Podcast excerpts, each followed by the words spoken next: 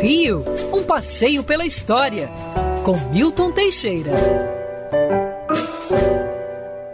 Bom dia, Mário, bom dia, ouvintes. Tenham todos uma ótima semana. Ai, segunda semana do mês de janeiro de 2023. Até rimou. Nossa, temos alguns assuntos interessantes que eu gostaria de lembrar. Dia 9 de janeiro de 1822, Dom Pedro decidia ficar no Brasil.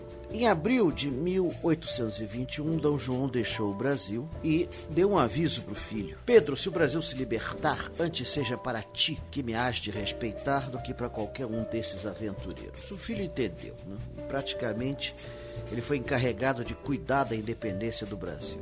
Em outubro, Portugal começa a recolonizar o Brasil, tirando todas as instituições que D. João aqui fundara. Houve revoltas populares, manifestações. Finalmente, depois de uma carta incisiva das cortes portuguesas e de 5 mil pessoas do Largo do Passo com placas dizendo fica, fica, fica, fica, Dom Pedro sai na janela e faz seu famoso brado, que depois ele confirmou numa carta ao pai. Se é para o bem de todos e felicidade geral da nação, estou pronto Diga ao povo que fico e recomendo a todos união e tranquilidade.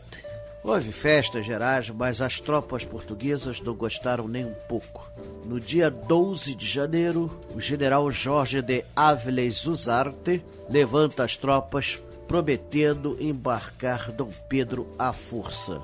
Ele então faz um gesto muito interessante. Ele vai para o Campo de Santana e começa a chamar a população do Rio de Janeiro à luta.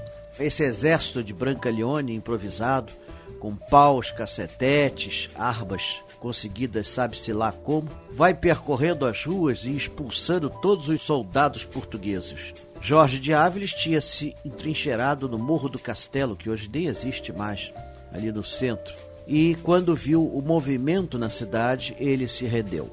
D. Pedro o expulsa do Rio, ele vai então para onde hoje é Niterói e dali ele embarca Portugal para nunca mais retornar. A partir desse momento começou o nosso processo de emancipação. Nós não nos considerávamos mais parte do reino português. E dali para o 7 de setembro foi um passo relativamente curto. E tudo começou na sétima janelinha do passo, num remoto 9 de janeiro de 1822, há 201 anos atrás. Quer ouvir essa coluna novamente? É só procurar nas plataformas de streaming de áudio. Conheça mais dos podcasts da Band News FM Rio.